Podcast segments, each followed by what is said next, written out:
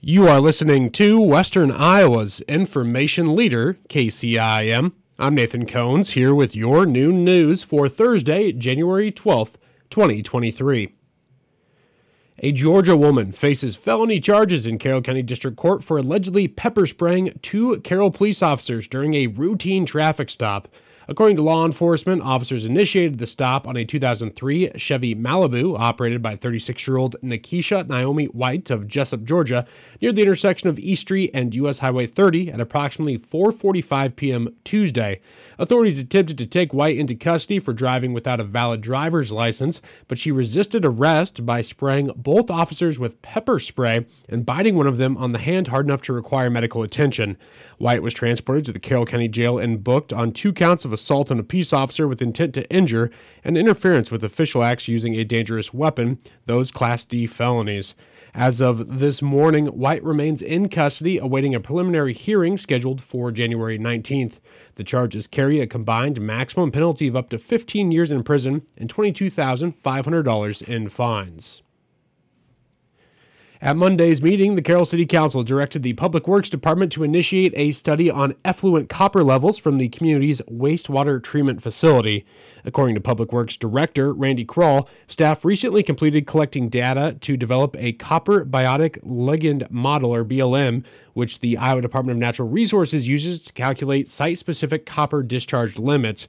Krauel says the plant currently releases too much copper in its effluent, but is close to meeting regulations the limits that we're facing in 2023, 30-day average concentration of 0.01687.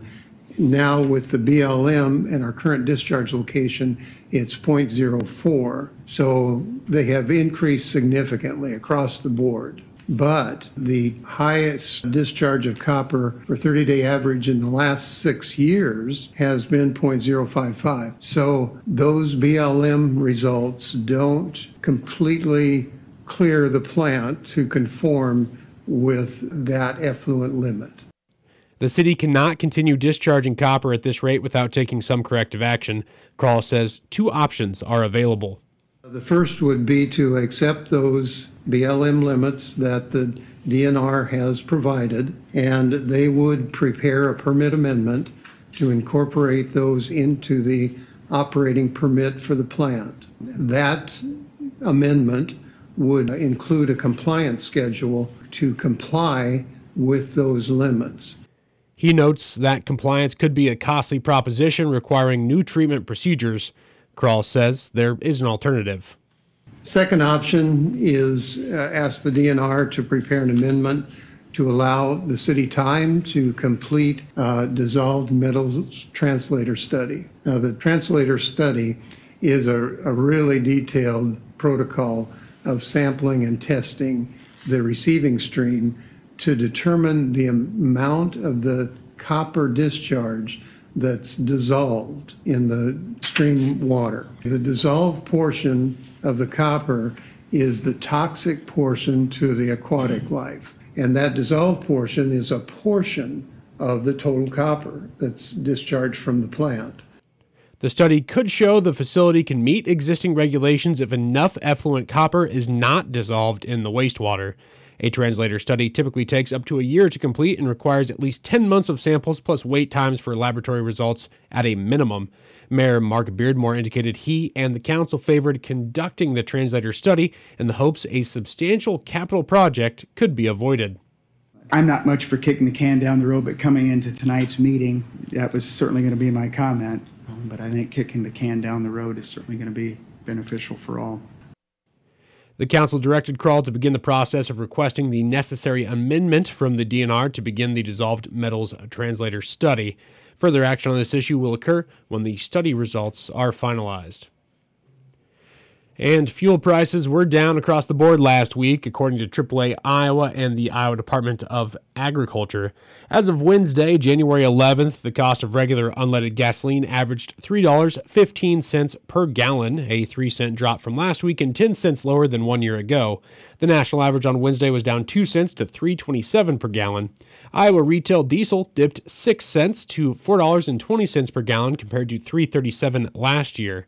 Diesel prices nationwide averaged $4.63 per gallon. Wholesale ethanol held steady at $2.16.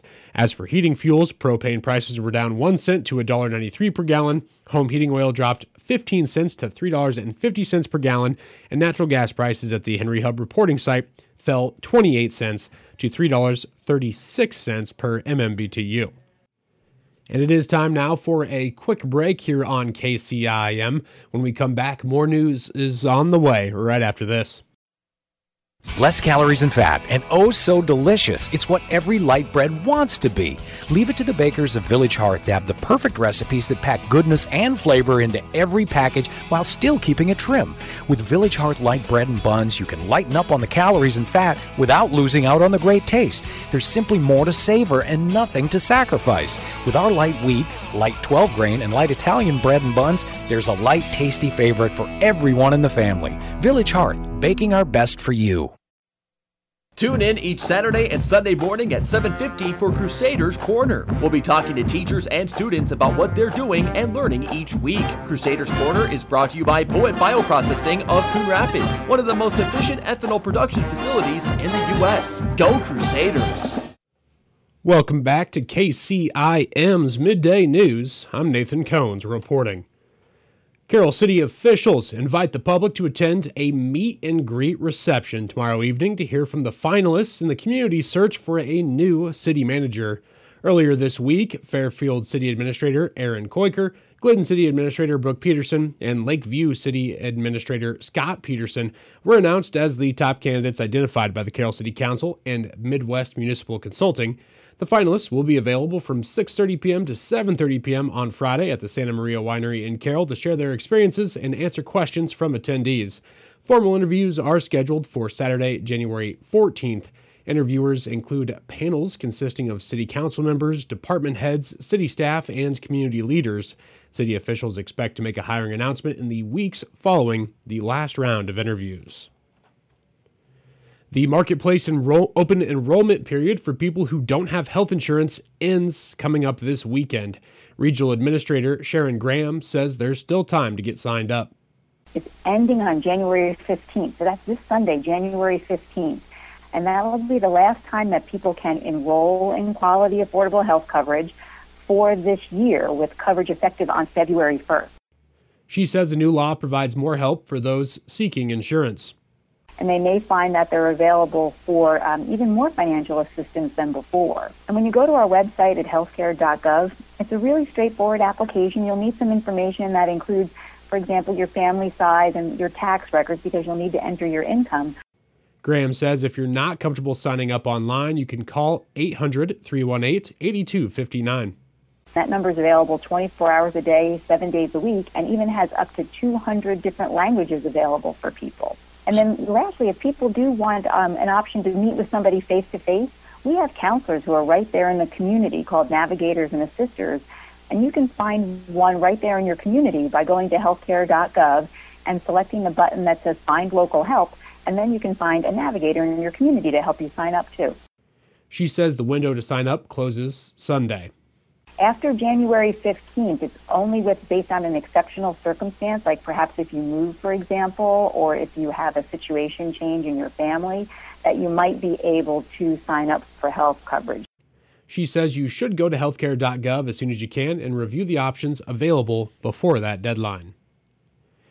And the head of the Federal Consumer Product Safety Commission says a ban on gas stoves is being considered as evidence mounts of potential risk to human health.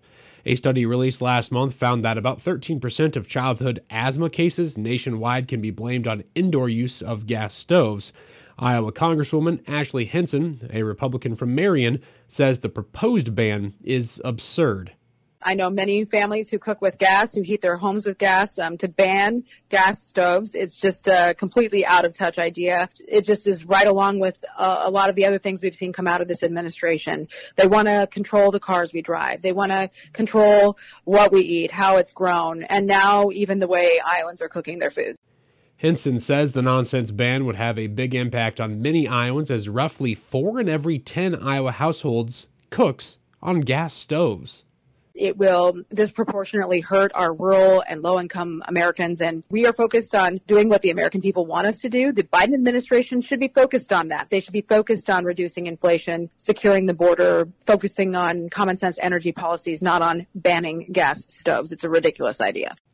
A report from the Proceedings of the National Academy of Sciences says fine natural gas particulates have also been linked with higher rates of dementia and Alzheimer's disease.